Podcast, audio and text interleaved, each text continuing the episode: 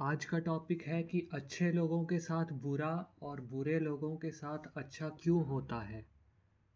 जबकि अगर हम बात धर्म की माने तो इसका ठीक उल्टा होना चाहिए। तो ये किस तरह का विकार है?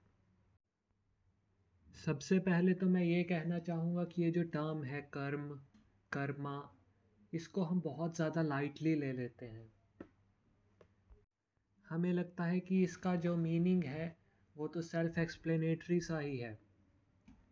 लेकिन वास्तविकता ये है कि आज इस विषय पर लाखों पेज के थीसिस लिखे जा चुके हैं फ़िलासफ़ी में और उसके बाद भी हमें लगता है कि अभी भी इसमें समझने लायक बहुत सारी चीज़ें शेष रहती हैं। और सबसे बड़ी समस्या तो ये है कि हम लोग ये सोचने बैठ जाते हैं कि अगर सब कुछ कर्मा की वजह से ही हो रहा है, कर्म की वजह से हो रहा है तो इसमें हमारा फ्री विल कहाँ है? हम इस सब में क्या कर रहे हैं? तो आपके दृष्टिकोण को विस्तार करने के लिए एक उदाहरण लेते हैं जिससे काफ़ी सारी चीज़ें पारदर्शिता के साथ सामने आएँगी। मान लीजिए कि कोई विद्यार्थी है, उसने कोई बुरा कार्य किया, किसी दूसरे विद्यार्थी का अपमान कर दिया और उस दूसरे विद्यार्थी के द्वेष के कारण उसके भाग्य में ये लिख दिया गया भगवान द्वारा कि इसका जब अगला मैथ्स का पेपर होगा, उससे पिछले दिन ये बीमार पड़ने वाला है। जिस विद्यार्थी के भाग्य की हम बात कर रहे हैं, वो एक एवरेज स्टूडेंट है। तो निस्संदेह अगर वो पिछले दिन नहीं पढ़ पाएगा तो फिर फेल होने के चांसेस रहेंगे या मार्क्स कम भी आएँगे तो उससे भी उसे पीड़ा होगी। और इस तरह द्वेष जो है, उसके जो पाप का बोझ था, उससे मुक्त करने के साधन के रूप में ऐसा भाग्य, ऐसी नियति लिखी गई। एक तो ये ही बात समझ लें। कई ऐसे महात्मा लोग होते हैं जिनका मोक्ष होना निश्चय, निश्चित हो गया होता है। बल्कि जो भगवान कृष्ण के संगी साथी थे, उनका भी तो मोक्ष होना निश्चित हो गया था, क्योंकि भगवान अवतार के जो भी स्पर्श में आता है, उसका मोक्ष हो ही जाता है। परंतु फिर भी उन्हें आगे जाकर के दुर्भाग्य, सौभाग्य झेलने पड़े। क्यों? क्योंकि जिस प्रकार अगर कोई मनुष्य अपने घर को छोड़ने का निश्चय कर ले तो भी पहले उसे अपने आसपास के कपड़े वगैरह समेटने पड़ते हैं, पूरी पैकिंग करके जाना पड़ता है। उसी तरह भगवान ये करते हैं कि या तो पृथ्वी में ही या फिर यहाँ ना हो पाए तो स्वर्ग और नर्क लोक में। उस पर जो कर्म फल का बोझ है, वो सारा खत्म हो जाए और फिर वो जाकर के मोक्ष ग्रहण करे। तो अब हमारा जो एवरेज स्टूडेंट है, उसकी नियति लिखी जा चुकी है कि एग्ज़ाम से पिछले दिन उसने बीमार पड़ना ही पड़ना है और इस तरह से उसे कष्ट पहुँचना है। एग्ज़ाम से पिछले दिन वो बीमार पड़ेगा ही पड़ेगा। परंतु अब क्या होता है? उस साल उस विद्यार्थी में कुछ परिवर्तन आ जाते हैं या फिर वो अपना फ्री विल ही ऐसा एग्जर्ट करने लग जाता है कि वो सोचता है कि मैं एक्स्ट्रा ऑर्डिनरी स्टूडेंट बनूँगा, बहुत इंटेलिजेंट और उस साल के शुरू से ही अच्छे से पढ़ने लग जाता है। और इस तरह पूरे साल अच्छे से पढ़ने के बाद जब वो एग्ज़ाम से पिछले दिन बीमार भी पड़ता है उसके बाद भी फेल नहीं हो पाता और इस तरह से उसे कष्ट नहीं होता। पर यहाँ पे भी अर्थ क्या हुआ कि पहले उसका प्लान हुआ करता था कि एग्ज़ाम से पिछले दिन थोड़ा सा कष्ट उठा करके पास हो लिया करूँगा, लेकिन इस साल उसने पूरा का पूरा साल ही कष्ट झेला है। इस तरह से एग्ज़ाम के पिछले दिन होने वाली घटना का जो प्रभाव था वो ख़त्म हो गया, क्योंकि उस घटना से जो कष्ट मिलना था, वो कष्ट उसने पहले ही झेल लिया। और इतना ही नहीं, कर्म की गति का आप एक और रूप देख लीजिए। अगर कोई व्यक्ति निर्धन है और वो एक दिन अचानक से पाँच हज़ार रुपये कमा लेता है, वो एकदम से खुश हो जाएगा, उसकी प्रसन्नता की कोई सीमा नहीं रहेगी। दूसरी तरफ़, बिल गेट्स है, उसकी पूरे दिन में सिर्फ़ पाँच हज़ार रुपये कमाई होना लिखा गया एक दिन। तो वो तो उदास हो जाएगा कि ये तो बहुत बुरा दिन गया। इससे क्या सिद्ध होता है? हमारे भाग्य में केवल और केवल भौतिक घटनाएँ लिखी जाती हैं। हमारी चेतना, हमारी आत्मा अब भी शुद्ध चित्त आनंद सतचित आनंद के रूप की ही है। हमारे और परमात्मा के बीच इस तरह एक शुद्धता का पारदर्शिता से बना हुआ लिंक है। हम जैसे भी चाहें किसी भी सिचुएशन को देख करके उस पर रिएक्ट कर सकते हैं। जैसे मैंने अभी जो उदाहरण से ज्ञान आपके सामने प्रकट किया, उसको भी अगर आप गांठ बाँध लें तो आपके जीवन में जब भी धर्म के मार्ग पर कोई भी समस्या आएगी तो आप क्या सोचेंगे कि अच्छी बात है, मैं अपने कर्म फल के बंधन से छूट रहा हूँ।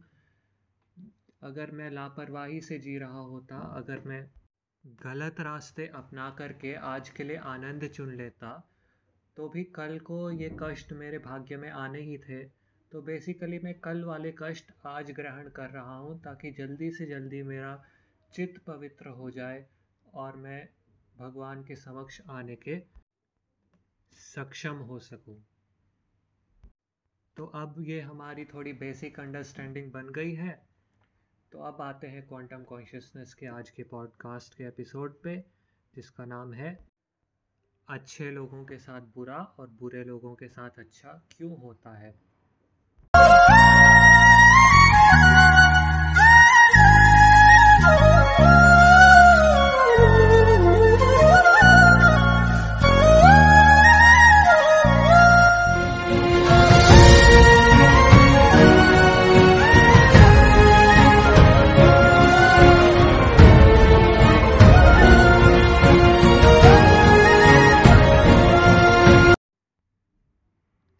पहले तो ये बात स्वीकार करने की है कि हम जिस युग में रहते हैं, वो कलयुग है।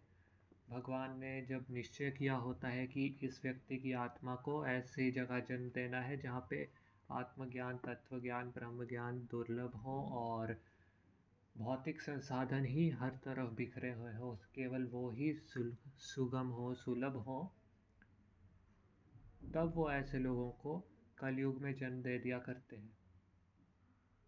एग्ज़ाम्पल लेना हो तो जैसे हमारी के जी एफ़ मूवी है, उसमें क्या होता है रॉकी जब छोटा होता है तो वो एक पुलिस वाले को मार के भाग जाता है, पुलिस उसे पकड़ लेती है और फिर डॉन उसकी ज़मानत करा देता है क्योंकि डॉन हैरान हो जाता है कि ये इसने इतनी छोटी उम्र में कैसे किया। फिर उससे पूछा जाता है कि तुम जैसे लोग अगर बच्चे मारने की हिम्मत कर भी लेते हैं किसी को तो छोटे मोटे गुंडे को मारते हैं, पुलिस वाले को कैसे मारने की हिम्मत कर ली तुमने? तो रॉकी जवाब देता है कि अगर कोई आदमी छोटे गुंडे को मारता है तो उसे पुलिस पकड़ती है। लेकिन जो आदमी पुलिस को मारता है, उसे तुम जैसे डॉन पकड़ते हैं। और उसके बाद से रॉकी डॉन का आदमी बन जाता है। इसके विपरीत पुराना कल्चर ही कुछ ऐसा था कि अगर कभी खबर पहुँचती थी कि गाँव में कोई महात्मा आदि आए हैं तो फिर सारा का सारा गाँव इकट्ठा होकर के वहाँ पहुँच जाता है, पेड़ के पास, दुर्गम से गाँव के कोने में बैठा होता था महात्मा कि कैसे हैं आप, कुछ ज्ञान दीजिए हमें। आज अगर ये खबर पहुँचती है तो सबसे पहला तो ये सवाल होता है कि ये आदमी कहीं फ्रॉड तो नहीं आ गया कहीं से? और फिर पहुँचते भी उसके पास इक्का दुक्का लोग हैं, वो भी ऐसे जिनके पास खाली वक्त हो खूब सारा।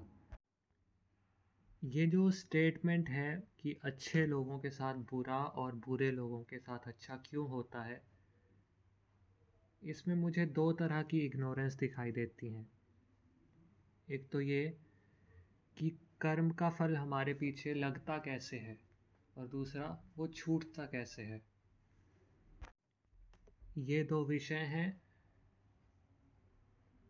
जहाँ तक प्रश्न है, कर्म का फल लगता कैसा है तो हम ये आजकल मानने लग गए हैं कि किसी का द्वेष हो, किसी की बददुआ लगे तो ही ऐसा होता है, जैसे टीवी में भी दिखाते हैं, ऋषि वगैरह शराब दे देते हैं और इंद्रदेव आदि तक को भी उसका प्रकोप लग जाता है।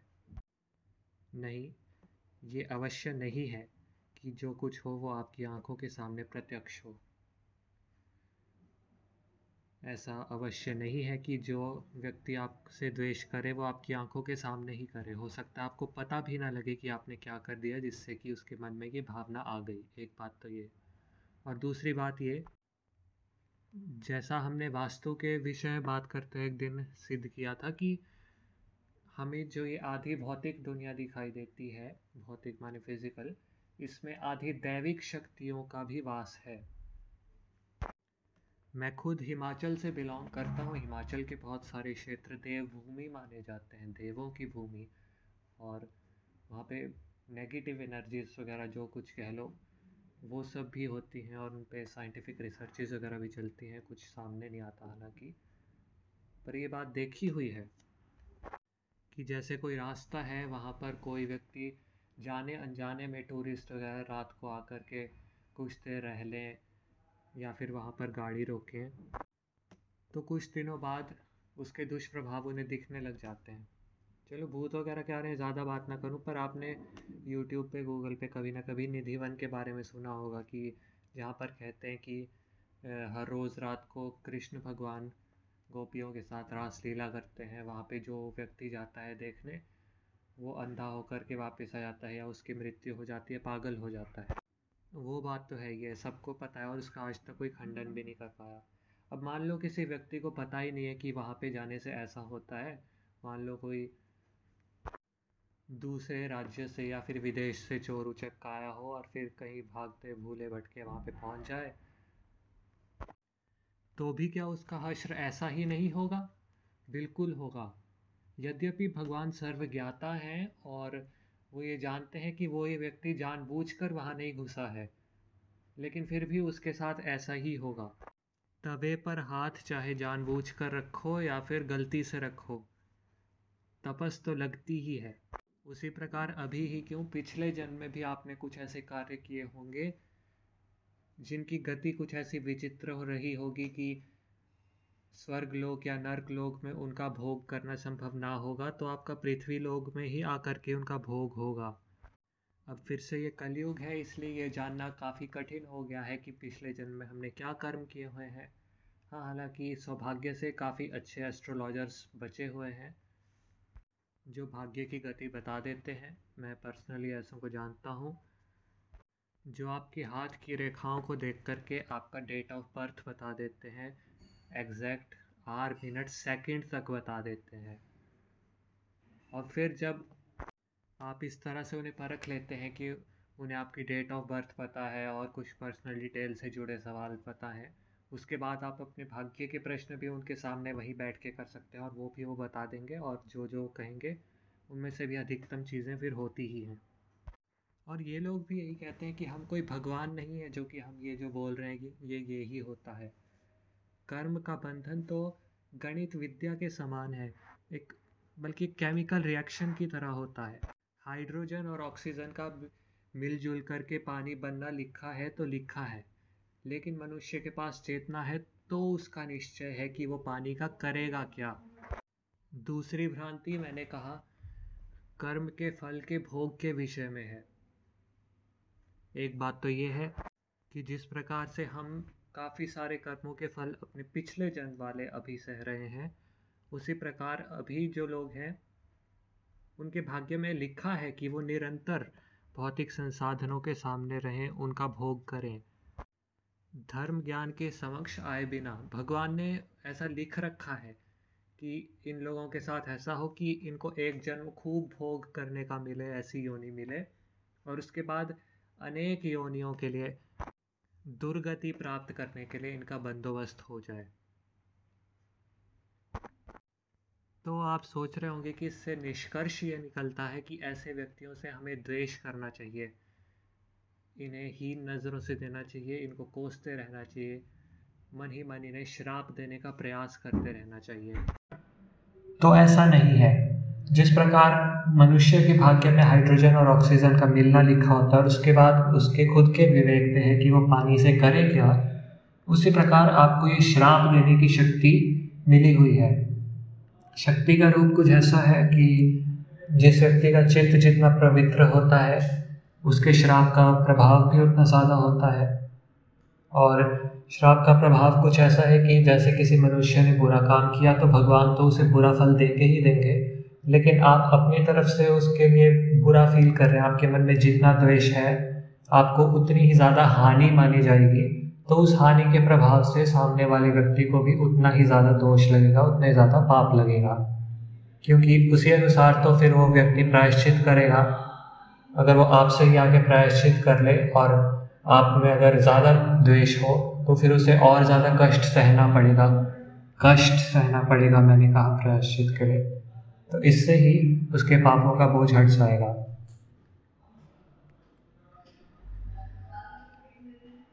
ये जो ऋषि मुनि आदि देते थे श्राप, ऐसा नहीं था कि ये दे के कोई अच्छा कार्य करते थे, क्योंकि जब ये दे रहे होते थे तो इनका क्या मतलब होता था? कि इस व्यक्ति ने मुझे हानि पहुंचाई, मेरे शरीर को, मेरे भौतिक शरीर को। यानी कि उन्होंने अपना अहंकार माना, अपने शरीर में, अपने आत्मा ने में नहीं माना, बल्कि अपने शरीर में मान लिया। तो इसकी हानि तो इन्हें होती ही होती है। युक्ति तो ये है वास्तव में कि यदि कोई व्यक्ति भगवान का नाम लेकर के कुछ भी करे, भगवान का नाम लेकर श्राप करे या फिर भगवान से द्वेष भी करे तो भी वो एक अच्छा कार्य गिना जाता है। जैसे स्पर्श की बात कही, भगवान का स्पर्श जिन राक्षसों ने किया, उनकी भी मृत्यु के बाद मोक्ष हुआ। जिन लोगों ने मृत्यु के समय भगवान से द्वेष किया, उनका भी मोक्ष हुआ। परंतु फिर बात यह है कि उन्हें उसका यही भौतिक फल भी तो मिला। उन्होंने भौतिक रूप से द्वेष रखा तो संसार ने उनसे द्वेष किया बदले में उनकी बदले में दुर्गति की गई और रावण आदि का तो भगवान ने खुद ही हत्या कर दी। तो इस प्रकार विचित्र कर्म की गति है और निष्कर्ष ये निकलता है कि मनुष्य को अपने धैर्य पर अडिग रहना चाहिए। आप जो जो कार्य करते हैं, निस्संदेह उसका अच्छा फल आपको मिलेगा ही। परंतु अभी मिले या ना मिले, ये बात निश्चित नहीं है। और दूसरी बात जो आपके हाथ में है आपका रिएक्शन आप बुरी से बुरी सिचुएशन को एक चैलेंज मान करके चलिए, आपको आने वाले वक्त के लिए वो स्ट्रांग बनाने का काम करेगा। शुभकामनाओं के साथ। आज के लिए विदा लेते हैं, सुनने के लिए धन्यवाद।